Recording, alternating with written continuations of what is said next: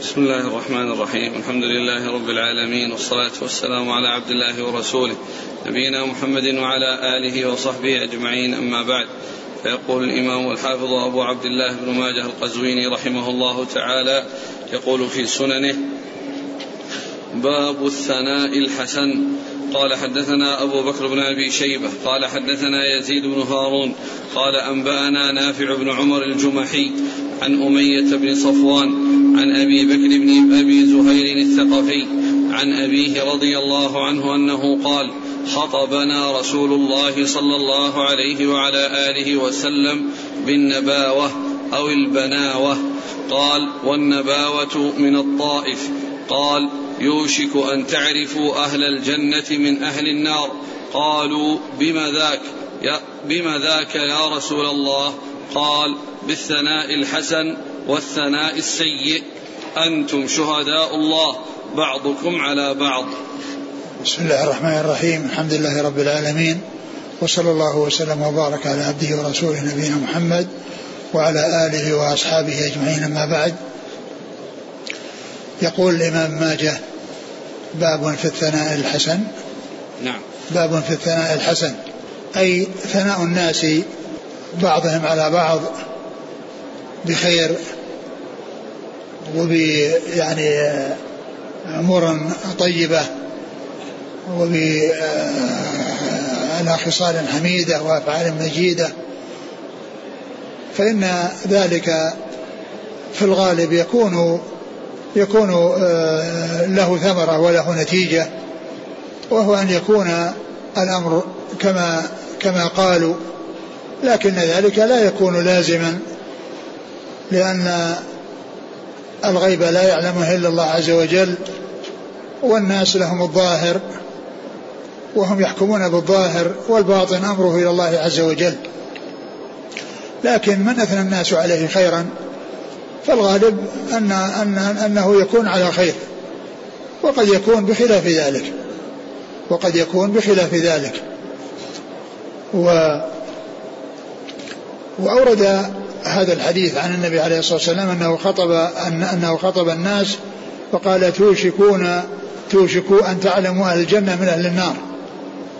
يعني يعني يعني توشكوا بمعنى تقربوا. أن تعرفوا أهل الجنة من أي تميزوا بين أهل الجنة وأهل النار. قالوا بما ذلك يا رسول الله قبل بالثناء الحسن والثناء والثناء السيء. يعني الذين يثنون عليه خيرا يعني يكون من أهل النار في الغالب والذي يثنون عليه بالثناء السيء يثنون عليه ثناء حسن يكون من أهل الجنة والذي يثنون عليه ثناء سيء يكون من أهل النار. هذا هو معنى قوله صلى الله عليه وسلم توشكون أو توشكوا أن تعرفوا الجنة من النار؟ قال بالثناء الحسن والثناء السيء أنتم شهداء الله في الأرض بعضكم على بعض. وهذا واضح في أن ما يحصل من الناس لا يجزم به بأن من أثنوا عليه خيرا من أهل الجنة ومن أثنوا عليه شرا يكون من أهل النار. ليس ليس بواضح أن, أن, أن هذا يكون وإنما قال توشكوا. وتوشكوا بمعنى تقربوا وقد جاء في بعض الأحاديث عن النبي صلى الله عليه وسلم أن أنه أثني على جنازة خيرا فقال وجبت وقال أثني على جنازة شرا فقال وجبت قال بينما وجبت قال أثنيتم عليه خيرا فهو من الجنة وأثنيتم شرا فهو من النار. يعني هذا حصل في جنائز معينة والرسول صلى الله عليه وسلم قال وجبت. يعني حصل من الرسول صلى الله عليه وسلم يعني من كلامه ما يدل على أن هذا أصابوا في قولهم وأن هذا أصابوا في قولهم وأن هذا من أهل الجنة وهذا من أهل النار. لكن لا يعني أن الناس إذا أثنوا على أي إنسان خيرا فهو من الجنة وإذا أثنوا عليه سوءا فهو من أهل النار.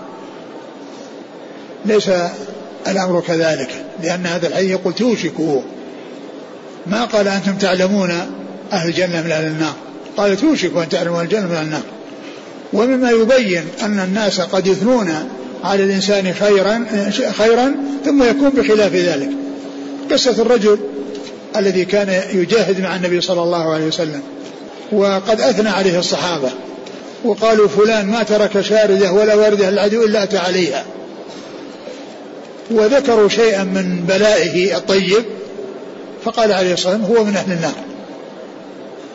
وكلامه فيه حسن وثناهم عليه طيبا وما ذكروه عنه كله في بيان الثناء عليه وأن أبلى بلاء حسنا وعمل أعمالا عظيمة في قتال الكفار. فقال هو في النار. ثم إن رجلا من الصحابة قال أنا أكفيكم خبر هذا الرجل فصار يتابعه ويلاحظه حتى أنه أصيب في أصابعه يعني جرح أو قطع أو ما إلى ذلك فجزع. ثم أخذ السيف ووضع أصله على الأرض ورأسه على على على يعني على صدره من جهة قلبه فتحامل عليه حتى مات. يعني فقتل نفسه. فقتل نفسه فجاء وأخبر النبي صلى الله عليه وسلم بذلك.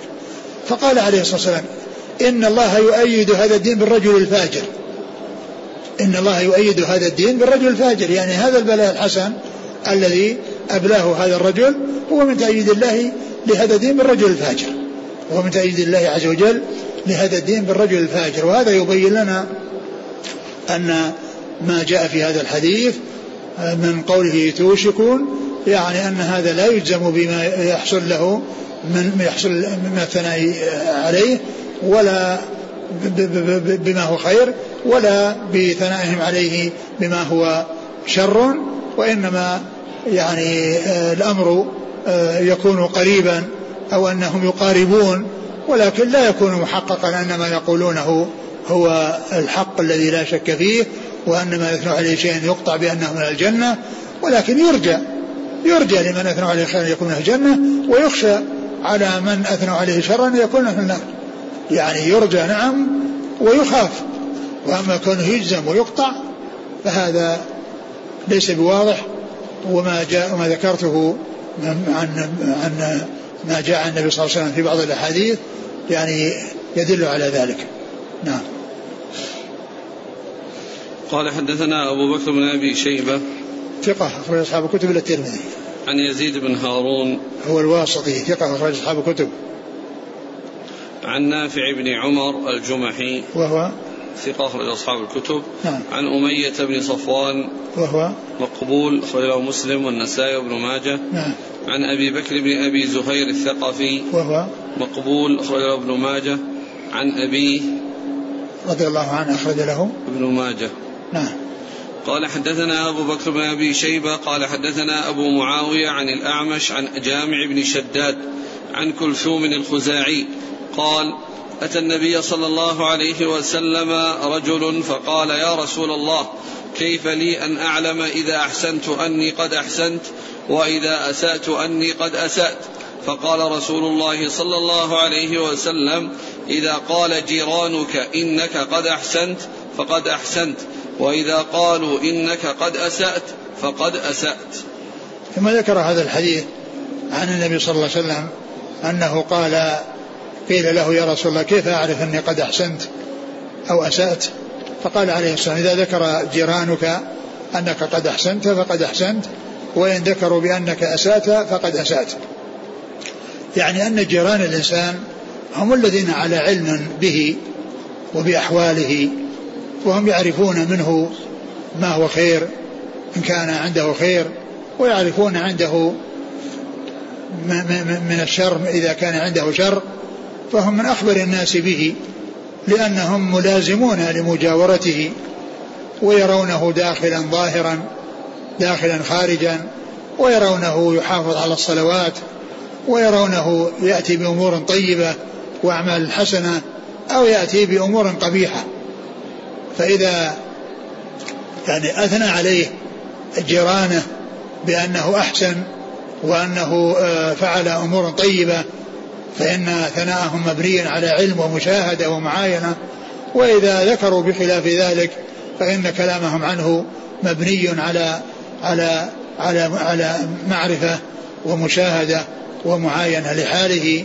فجيران الرجل من أخبر الناس به ومن أعلم الناس به لأنهم يعرفون مدخله ومخرجه ويعرفون أعماله وتصرفاته وما يحصل منه من خير وشر وما يحصل منه من أعمال حسنة ومن أعمال سيئة فإن يعني ذلك يعرف عن طريق عن طريق الجيران جيران الإنسان. نعم. قال حدثنا أبو بكر بن أبي شيبة عن أبي معاوية هو محمد بن خازم ثقة أخرج أصحاب الكتب. عن الأعمش. سليمان بن مهران ثقة أخرج أصحاب الكتب. عن جامع بن شداد. وهو؟ ثقة أخرج أصحاب الكتب. نعم. عن كلثوم الخزاعي. أي وهو؟ ثقة أخرجه أبو داود والنسائي بن ماجه. نعم. وهذا يعني آه يعني هذا مرسل ولكن الحديث الذي بعده أو الذي بعده يعني يدل على ما دل عليه وهو يكون ثابتا بالحديث الذي بعده وإلا فإنه مرسل لأن التابع إذا أضاف إلى النبي صلى الله عليه وسلم شيئا فإنه يكون منقطعا لأن فيه محذوف وذلك المحذوف إما أن يكون صحابيا وإما أن يكون تابعيا. ولو كان صحابيا ما في إشكال لأن المجهول في حكم من الصحابة في حكم معلوم والمبهم من الصحابة في حكم معروف. فلو قيل عن رجل صاحب النبي صلى الله عليه وسلم يكفي. لكن لو قيل في أثناء الاسناد في غير الصحابة عن رجل عن رسول عن فلان الصحابي عن رسول الله هذا يقدح في الحديث. لأن المجهول في غير الصحابة يعني يؤثر والجهالة تؤثر وأما الجهالة في الصحابة فإنها لا تؤثر لأن المعلوم المجهول فيهم في حكم المعلوم. فإذا الحديث هذا لا يصح بهذا الإسناد ولكن الإسناد الذي بعده والحديث الذي بعده المتصل يدل على ثبوته وأن له أصلا. نعم. قال حدثنا محمد بن يحيى قال حدثنا عبد الرزاق قال أنبأنا معمر عن منصور عن أبي وائل عن عبد الله رضي الله عنه أنه قال جاء رجل لرسول الله صلى الله عليه وعلى آله وسلم قال قال رجل لرسول الله صلى الله عليه وسلم كيف لي أن أعلم إذا أحسنت وإذا أسأت؟ قال النبي صلى الله عليه وسلم إذا سمعت جيرانك يقولون إنك أن, أن قد أحسنت فقد أحسنت وإذا سمعتهم يقولون قد أسأت فقد أسأت. وهذا حديث متصل صحيح ثابت عن رسول الله عليه الصلاة والسلام عن عبد الله بن مسعود رضي الله تعالى عنه وهو بمعنى الحديث الذي قبله. يعني جاء رجل وسأل النبي صلى الله عليه وسلم كيف أعرف أني قد أحسنت وقد أو أسأت؟ فقال إذا إذا قال جيرانك أنك قد أحسنت فقد أحسنت وإن قالوا إنك أسأت فقد أسأت. فإذا هذا حديث صحيح ثابت عن رسول الله صلى الله عليه وسلم وهو مبني على أن جيرانه على علم به وثنائهم عليه أو ذمهم له عن عن مشاهدة ومعاينة وملازمة تامة واتصال مستمر وأن الحديث الذي قبله الذي هو مرسل يعني يصح ويكون ثابتا بهذا الحديث الذي هو متصل إلى رسول الله عليه الصلاة والسلام والذي يرويه يرويه عبد الله بن مسعود رضي الله عنه عن رسول الله صلى الله عليه وسلم. قال حدثنا محمد بن يحيى هو الذهلي وهو ثقة أخرجه البخاري وأصحاب السنن. عن عبد الرزاق ابن همام الصنعاني ثقة أخرج أصحاب الكتب. عن معمر ابن راشد الأزدي البصري ثم اليماني ثقة أخرج أصحاب الكتب. عن منصور ابن المعتمر وهو ثقة أخرج أصحاب الكتب. عن أبي وائل وهو شقيق بن سلمة وثقة مخضرم أخرج أصحاب الكتب. عن عبد الله عبد الله بن مسعود رضي الله تعالى عنه أخرج له أصحاب الكتب. قال حدثنا محمد بن يحيى وزيد بن أخزم قال حدثنا مسلم بن إبراهيم قال حدثنا أبو هلال قال حدثنا عقبة بن أبي ثبيت عن أبي الجوزاء عن ابن عباس رضي الله عنهما أنه قال قال رسول الله صلى الله عليه وعلى آله وسلم أهل الجنة من ملأ الله أذنيه من ثناء الناس خيرا وهو يسمع وأهل النار من ملأ أذنيه من ثناء الناس شرا وهو يسمع. ثم ذكر هذا الحديث عن النبي صلى الله عليه وسلم أن النبي عليه الصلاة والسلام قال قال أهل الجنة. أهل الجنة من ملأ الله أذنيه من ثناء الناس ملأ الله أذنيه بثناء الناس وهو يسمع. يعني أن الثناء عليه حصل في حياته وأنه يسمع ذلك من الناس وأنه يكثر آه، سماعه من الناس آه، الثناء عليه وبيان ما هو عليه من الخير وأهل النار. من ملأ أذنيه من ثناء الناس شرا وهو يسمع. ويعني وشر الناس. أهل النار. وأهل النار من من- ملأ الله آه، من ملأ الله سمعه من ثناء من ثناء الناس عليه شرا وهو يسمع.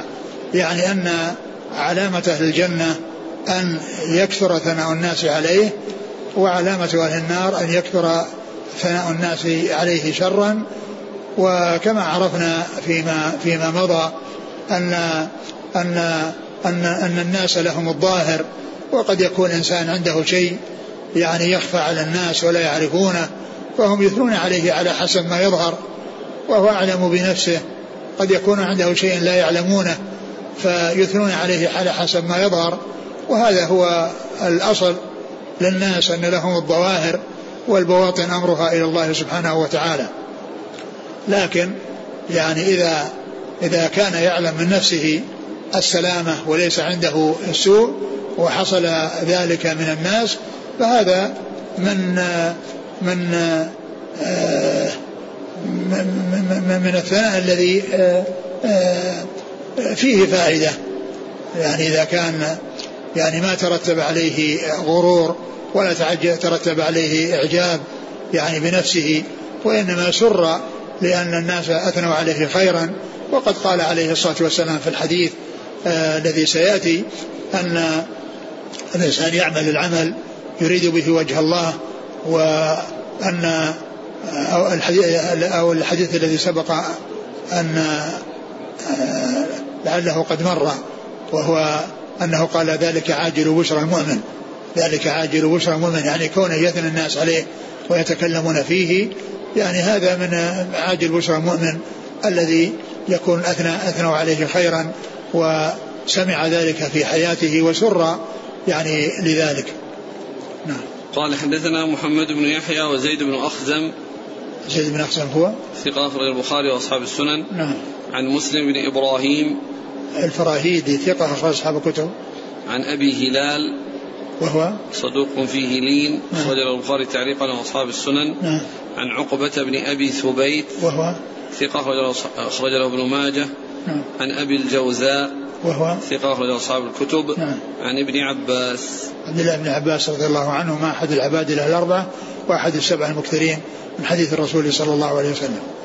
قال حدثنا محمد بن بشار قال حدثنا محمد بن جعفر قال حدثنا شعبة عن أبي عمران الجوني عن عبد الله بن الصامت عن أبي ذر رضي الله عنه عن النبي صلى الله عليه وعلى آله وسلم أنه قال قلت له الرجل يعمل العمل لله فيحبه الناس عليه.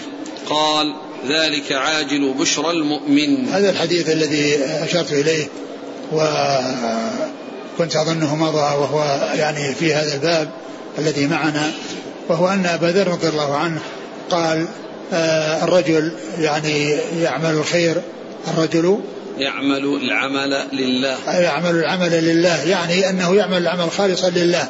ما أراد به ثناء الناس ولا أراد به مراءة الناس وإنما عمله خالصا لله ولكن الناس آه، رأوا هذا العمل وأثنوا عليه خيرا وبلغه ذلك الخير ذلك الثناء فقال عليه الصلاة والسلام إن ذلك عاجل بشرى المؤمن. يعني آه، يعني إن, إن هذه بشارة له بالخير وهو أن الناس أثنوا عليه خيرا لهذا العمل الذي عمله والأمر إنما هو في كونه خالصا لله والإنسان يعلم من نفسه أنه ما عمله إلا لله ما عمله من أجل الناس ومرآة الناس ومن أجل أن يثني عليه الناس وإنما من أجل مرضاة الله سبحانه وتعالى وإخلاص العمل له سبحانه وتعالى. فإذا أثنوا عليه خيرا فإن ذلك من البشرى التي يحصلها الإنسان في هذه الحياة الدنيا ويسر بما حصل لهم له, له منهم من المدح. لا إعجابا ولكن لكونه آه، ممن يذكر بخير وممن يثنى عليه آه، بخير. نعم قال حدثنا محمد بن بشار. هو ملقب من دار ثقة أخرج أصحاب الكتب وشيخ أصحاب الكتب. عن محمد بن جعفر. غندر ثقة أخرج أصحاب الكتب. عن شعبة. ابن الحجاج ثقة أخرج أصحاب الكتب. عن أبي عمران الجوني وهو؟ ثقة أخرج أصحاب الكتب. نعم. عن عبد الله بن الصامت وهو؟ ثقة أخرج البخاري تعليقا ومسلم وأصحاب السنن. نعم. عن أبي ذر. جندب بن جنادة رضي الله عنه أخرج له أصحاب الكتب. قال حدثنا محمد بن بشار قال حدثنا أبو داود قال حدثنا سعيد بن سنان أبو سنان الشيباني. عن حبيب بن أبي ثابت عن أبي صالح عن أبي هريرة رضي الله عنه أنه قال قال رسول الله قال رجل يا رسول الله إني أعمل العمل فيطلع عليه فيعجبني.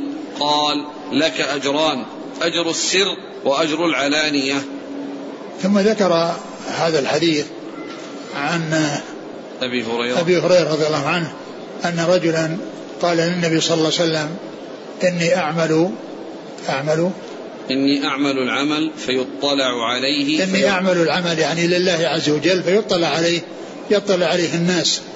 يعني يطلع عليه فيطلع عليه الناس فيثنون فيعجبني. فيعجبني يعني ثناءهم يعني إنه يسر يعني بثنائهم عليه.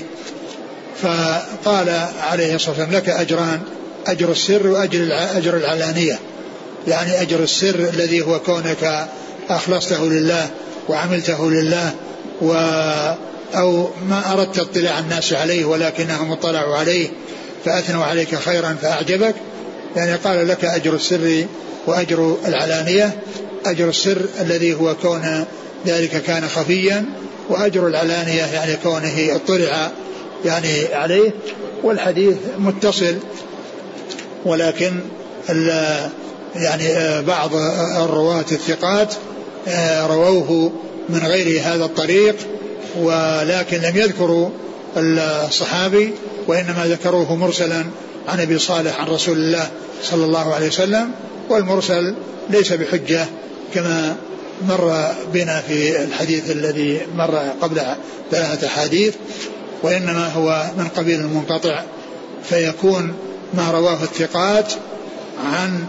آه، في بالإسناد إلى أبي صالح مرسلا وليس متصلا ليس في ذكر أبي هريرة يعني يكون أرجح مما جاء في هذه الطريقة التي فيها رجل يعني فيه شيء من الكلام وقد خالفه من هو أوثق منه فيكون قوله معتبرا ومقدما على عليه لأن هذا الذي رواه متصلا فيه كلام والذين رووه بإرسال يعني ثقات يعني منهم سفيان ومنهم الأعمش.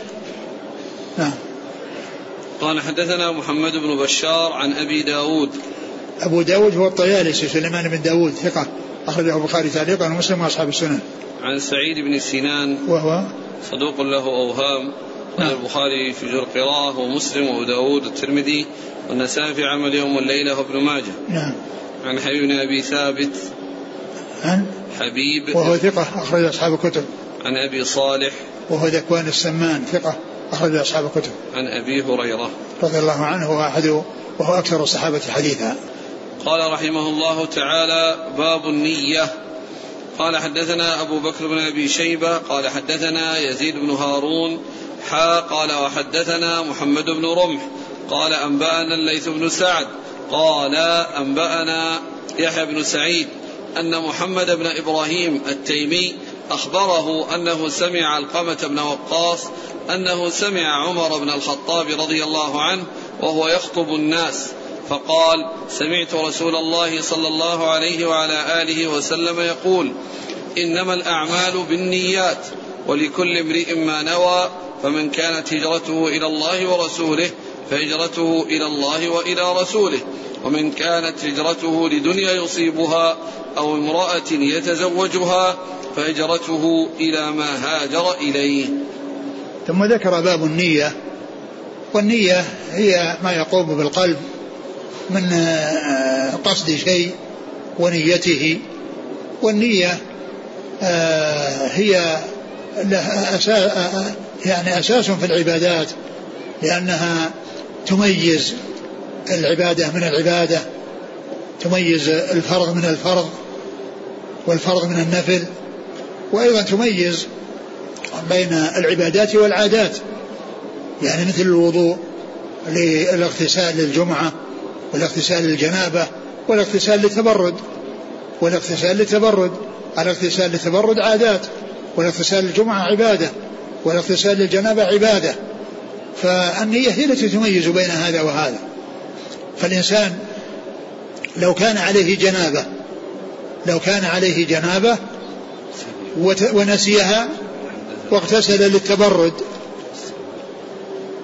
فإن ذلك لا يفيده لأنه ما وجدت النية لرفع الحدث الذي هو الجنابة ما وجدت النية فالذي اغتسل وتنظف للتبرد وكان عليه جنابة لم وقد نسيها حين اغتساله فإنه يعني باق في ذمته هذا الأمر الواجب الذي هو اغتسال الجنابة.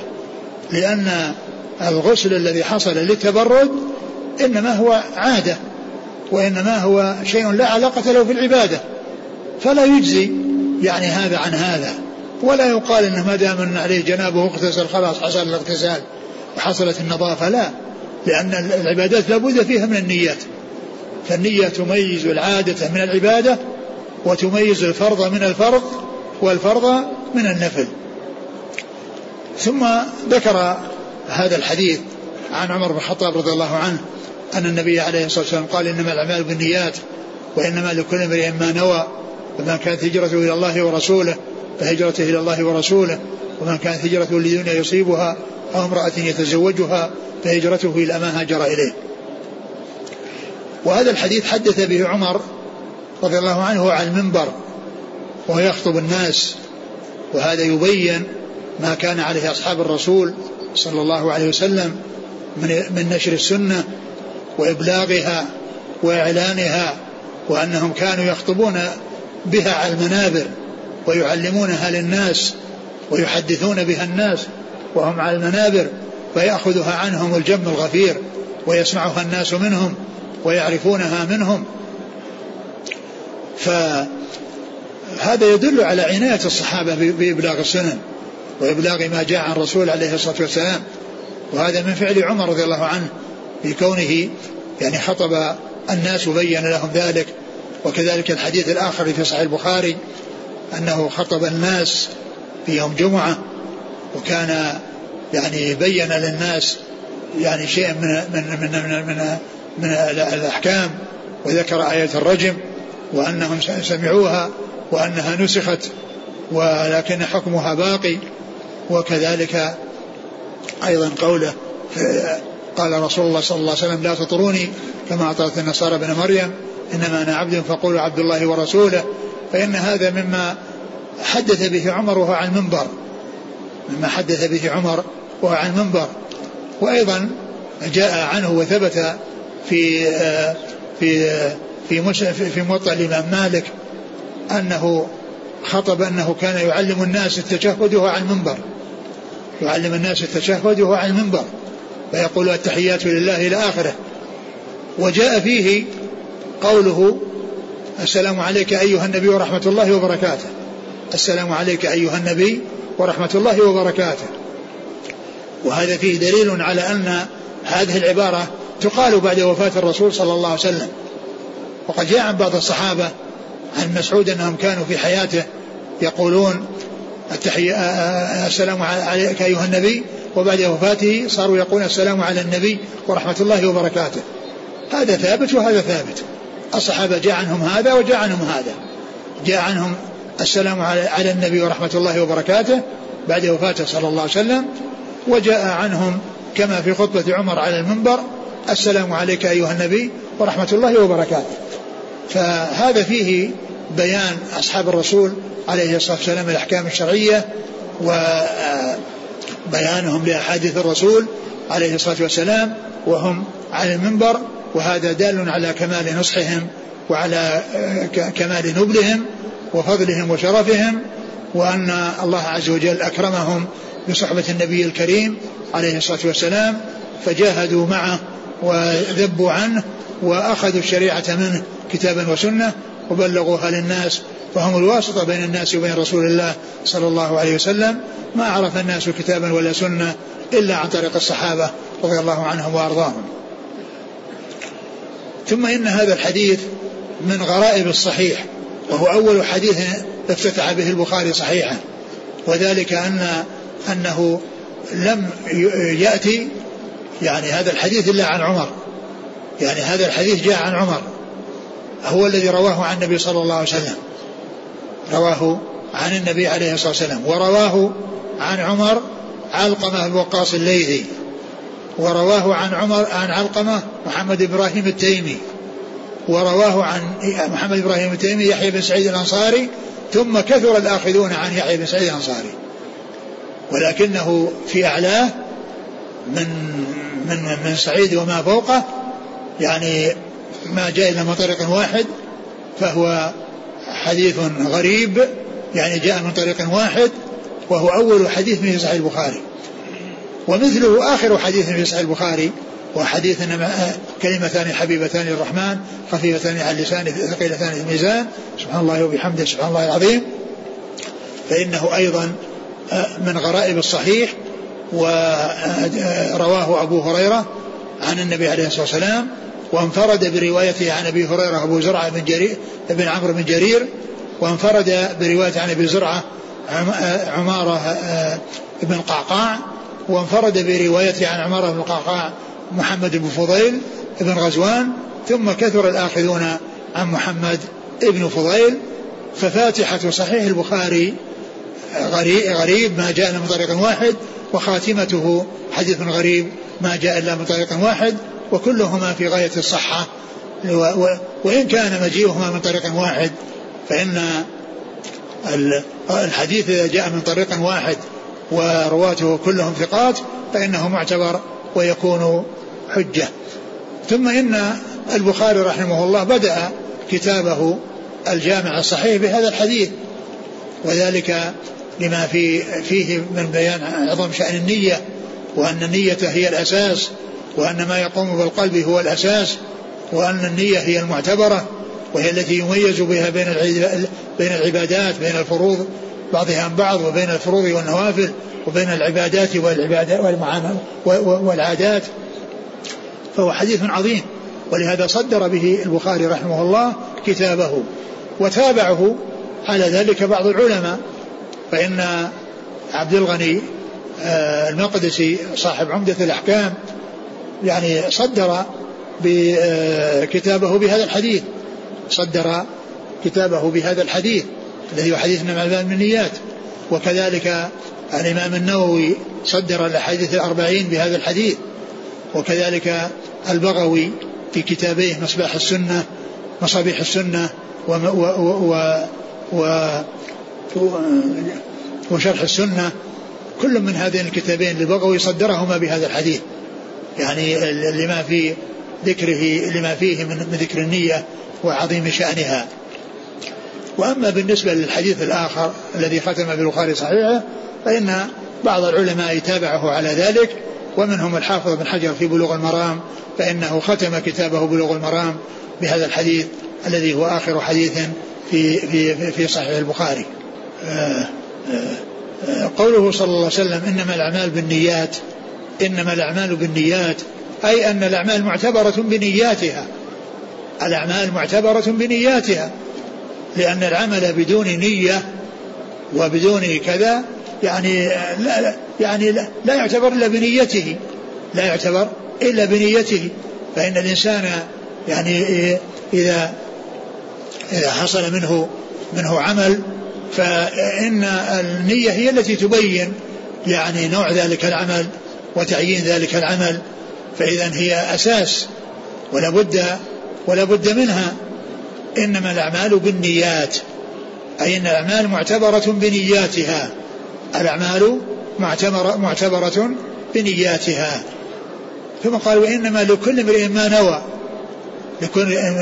لكل امرئ ما نوى يعني ما نوى من من من قصد حسن فيعني فهو له وما نوى من قصد سيء فهو له.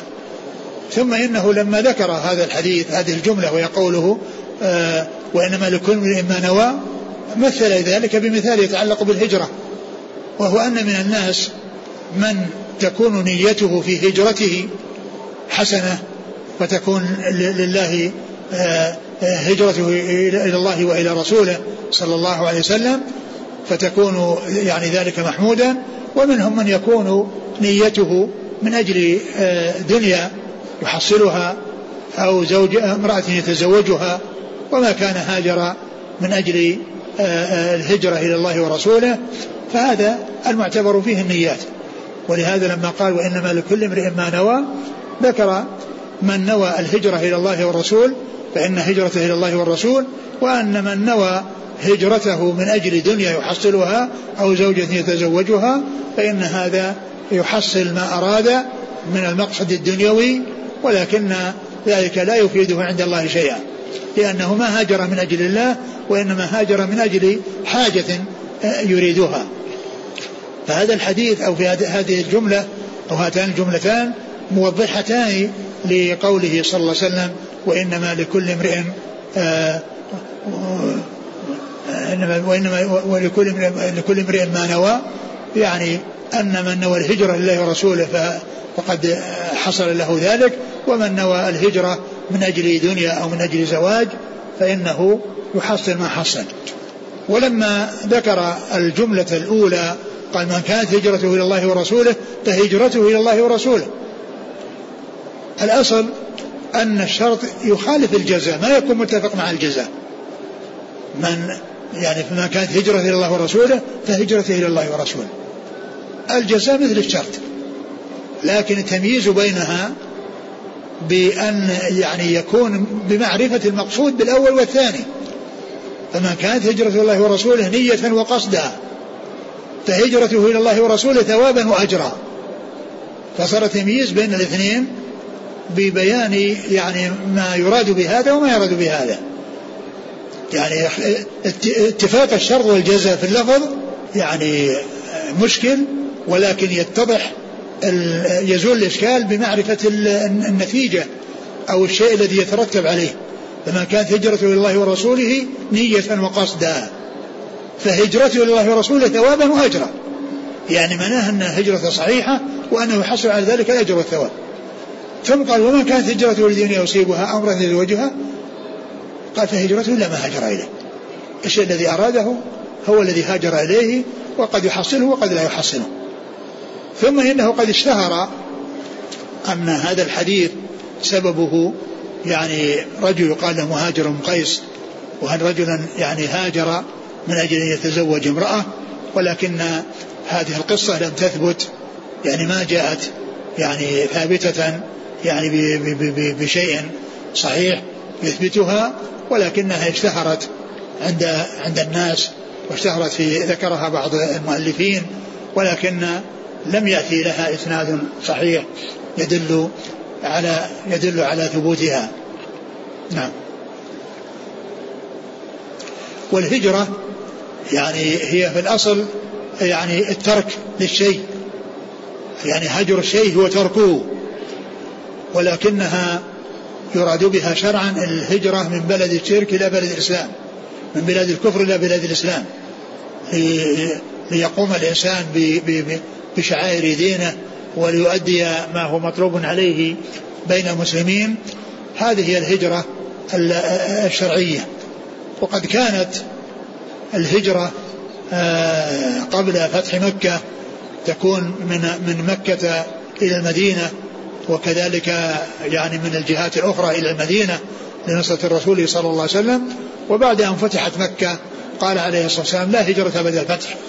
لا هجرة بعد الفتح يعني أن مكة صارت يعني بلد إسلام فالهجرة إلى إلى المدينة منها كانت قبل أن يفتحها الرسول صلى الله عليه وسلم سنة ثمان. وفي الوقت الذي كانت فيه بأيدي الكفار فإن الهجرة يعني منها يعني الذي يأتي منها يعتبر مهاجرا وأما بعد أن فتحت مكة فقد قال صلى الله عليه وسلم لا هجرة بعد الفتح.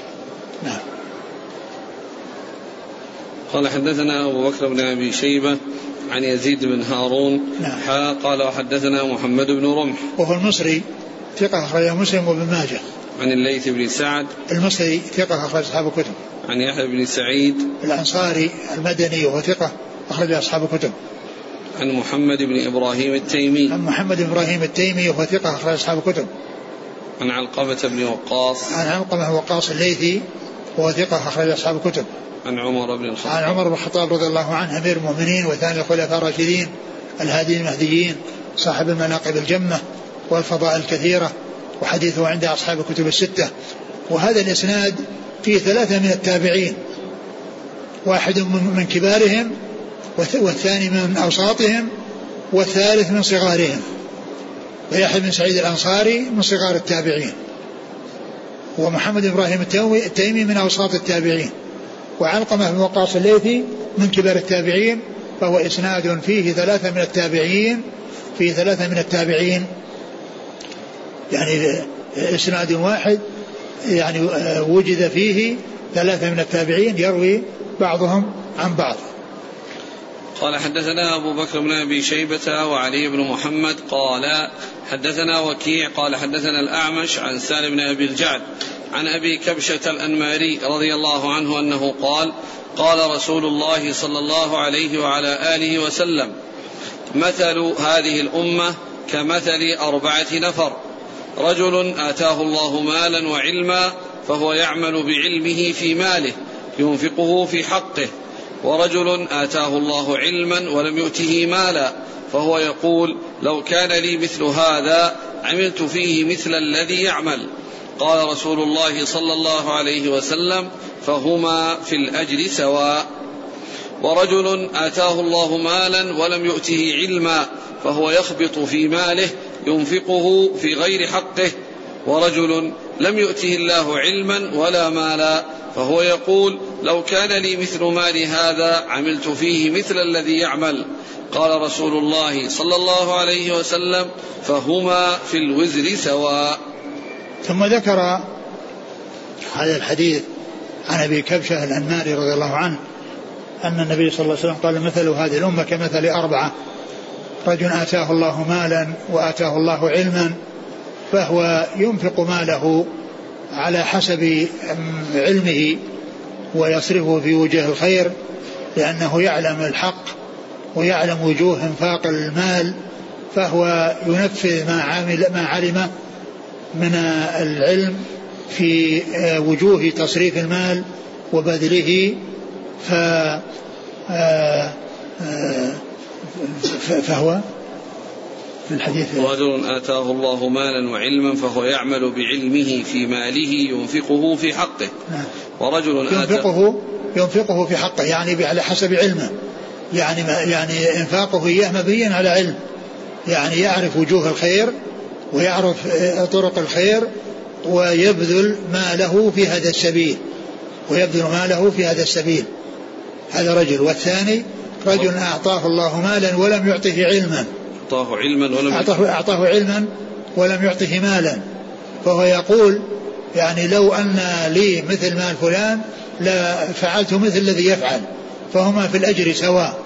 يعني أن هذا عنده علم ويعرف يعني تصريف المال ويحب أن يكون عنده مال ينفقه في سبيل الله ويبذله في وجوه الخير مثل هذا الذي رزقه الله علما ومالا.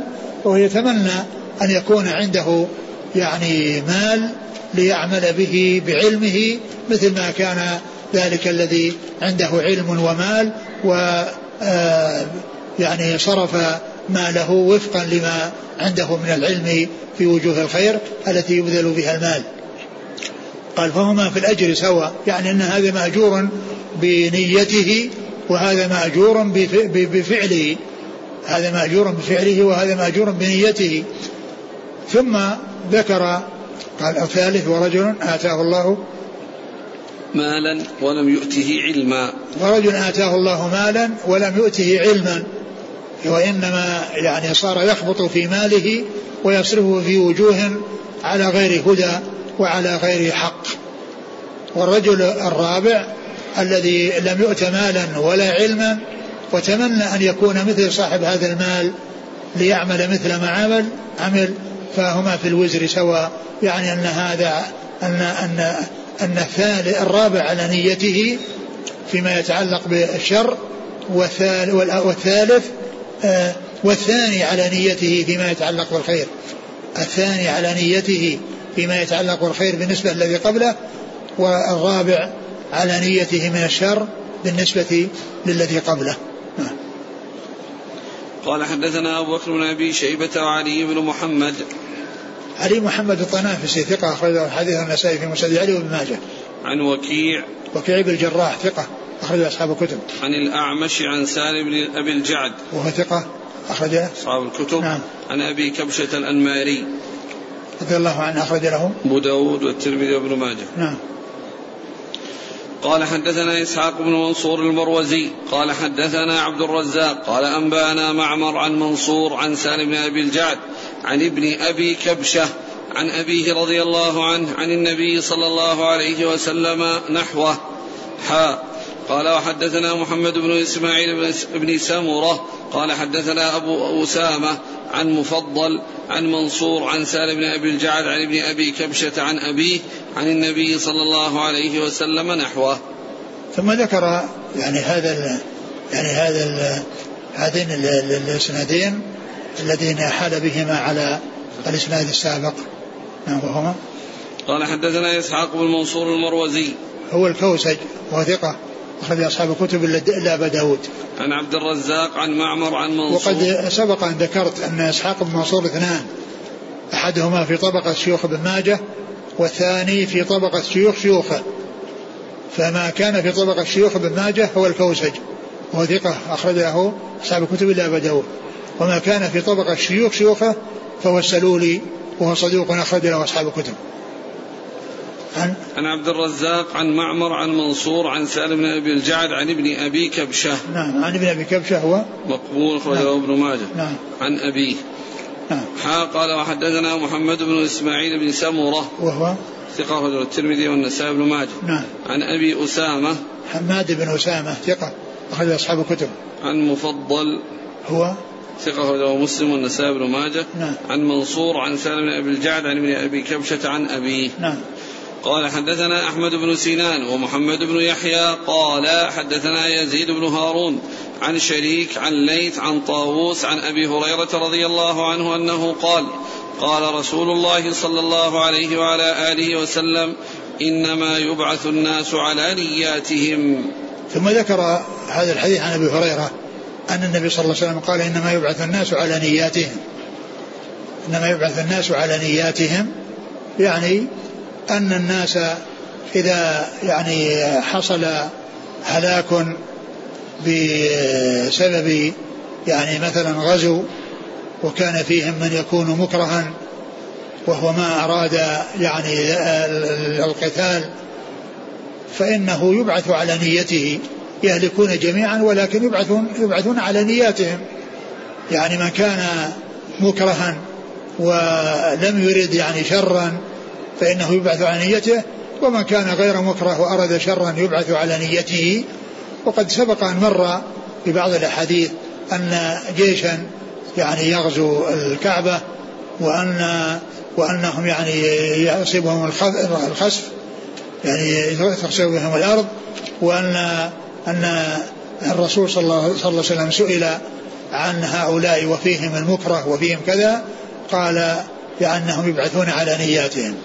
يعني يهلكون جميعا ويبعثون على نياتهم. فمن كان آه، دخل في شيء وهو مكره عليه فإنه يبعث على نيته. نعم. قال حدثنا أحمد بن سنان. هو؟ ثقة أصحاب الكتب إلا الترمذي وإلا النسائي في مسند مالك. نعم. ومحمد بن يحيى عن يزيد بن هارون عن شريك شريك بن عبد الله النخعي الكوفي وصدوق اختلط وأخرج حديث البخاري تعليقا ومسلم وأصحاب السنن. عن ليث عن طاووس. ليث بن أبي سليم وهو صدوق اختلط فترك أخرج له. البخاري تعليقا ومسلم وأصحاب السنن. نعم. عن طاووس. طاووس بن كيسان ثقة أخرج أصحاب الكتب. عن أبي هريرة. أبي هريرة رضي الله عنه والحديث في إسناده يعني ليث بن أبي سليم ويزيد وشريك ولكنه له شواهد يعني صحيحة يعني يكون بها يعني ثابتا.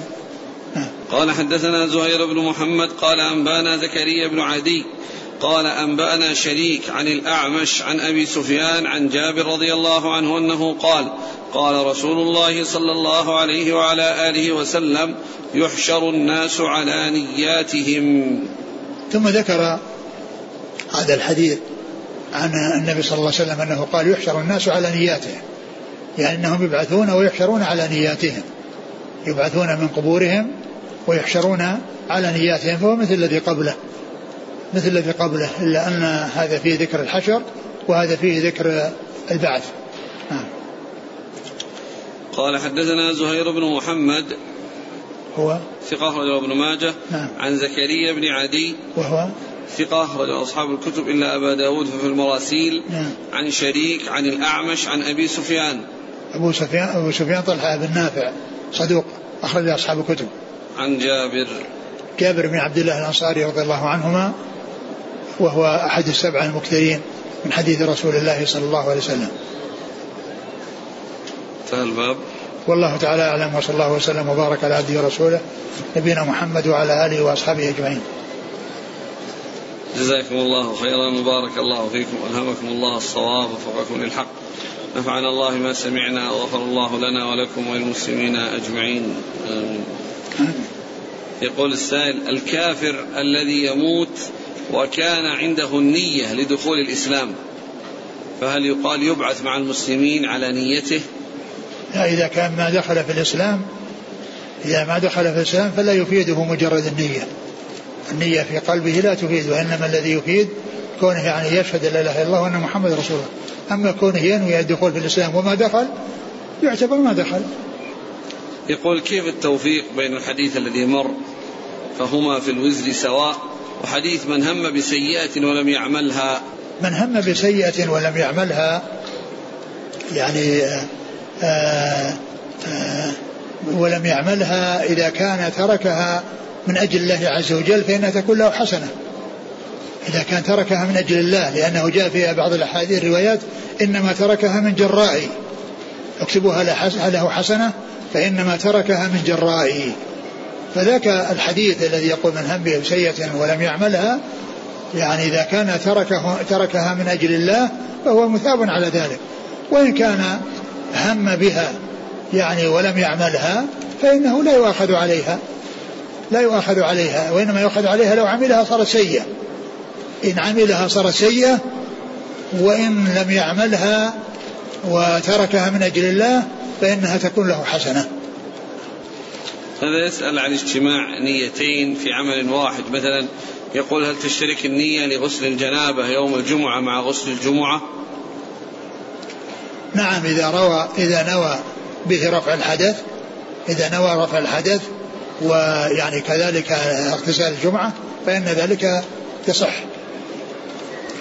ولهذا سبق أن مر بنا في سنن أبي داود يعني في بعض الأحاديث أنه عقب عليه أبو داود وهو من من كلامه القليل في الفقه لأنه يقل كلامه في مسائل الفقه بعد ذكر الأحاديث. قال لو أن إنسانا عليه جنابة وأصبح جنبا واغتسل بعد طلوع الفجر فإنه يجزيه عن الجمعة. يجزيه عن الجمعة. يعني فكونه يعني ينوي هذا وينوي هذا ينوي رفع الحدث وينوي أنه اغتسل الجمعة فإن ذلك يجزي مثل طواف الإفاضة وطواف الوداع إذا أخره إذا أخره وخرج بعده ونوى أنه طاف الإفاضة وأنه مودع فإن ذلك يجزئه.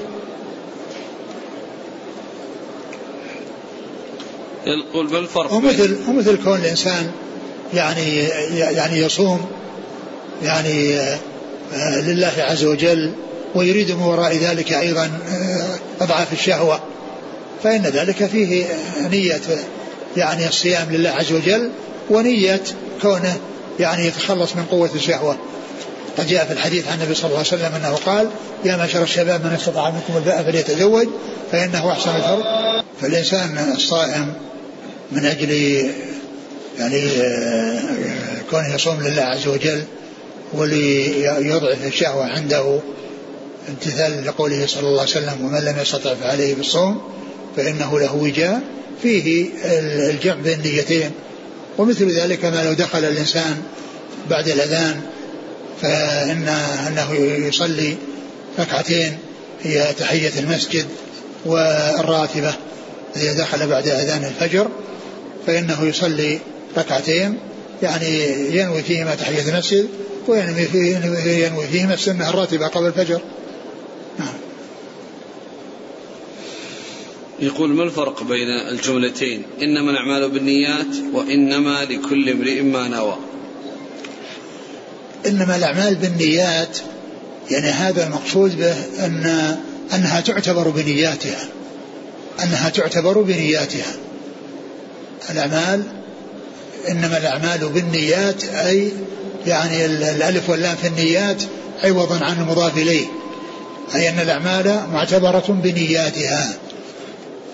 ومن نوى يعني خيرا فإنه آه، يؤجر عليه ومن نوى شرا فإنه يعني يؤاخذ عليه. فهذا يعني الأول يعني يفيد الاعتبار بالنية. وأن النية هي معتبرة وأنها هي الأساس وأنها تميز بين العبادة والمعاملة والعادة. وأما ذاك فما يترتب على ما يترتب على العمل آه، من الخير أو الشر أو من الثواب والعقاب. هل صح عن الإمام الشافعي رحمه الله أنه يقول بجواز أو باستحباب التلفظ بالنية؟ ما نعلم ما نعلم أنه صح هذا يذكر. يعني عن بعض يعني ينسب إلى يعني بعض الشافعية لكن ما نعلم أنه جاء عن الإمام نفسه أنه يقول بذلك. و لم يأتي في ذلك شيء يدل عليه. لم يأتي في ذلك إلا ما يتعلق بالحج فإنه جاء ما يدل على أن الإنسان يعني يظهر ما يعني ما ما نواه يقول لبيك عمرة ولبيك حجا ولبيك حجا وعمرة.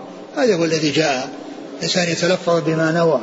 أما كونه يتلفظ بما نوى يعني يقول يعني أنه ينوي أن يطوف وينوي أن يصلي آه، كذا وينوي أن آه، يتصدق وينوي أو كذا النية محلها القلب والتلفظ بها بدعة كما يقول ذلك أهل العلم.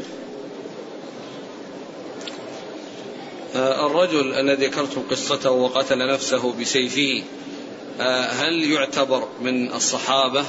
قال صحابي.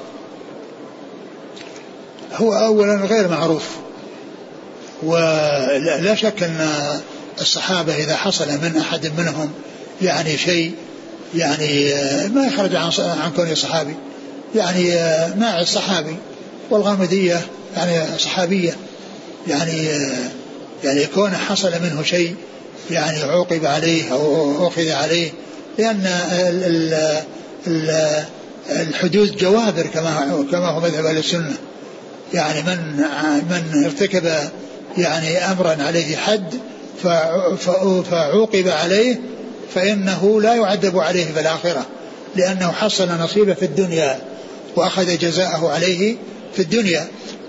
فكل من لقي النبي صلى الله عليه وسلم ومات على الإسلام هو صحابي ويعني ولو مات يعني آه، آه، وهو في معصية. لا يقال أنه لا يحكم بكفره. أقول لا يقال أنه كافر وإنما يعني حصل منه شيء آه، وهو قتل النفس. ومعلوم قتل النفس يعني يستحق صاحبه العذاب. قاتل قاتل النفس يستحق صاحب العذاب ولا يقال إنه كافر.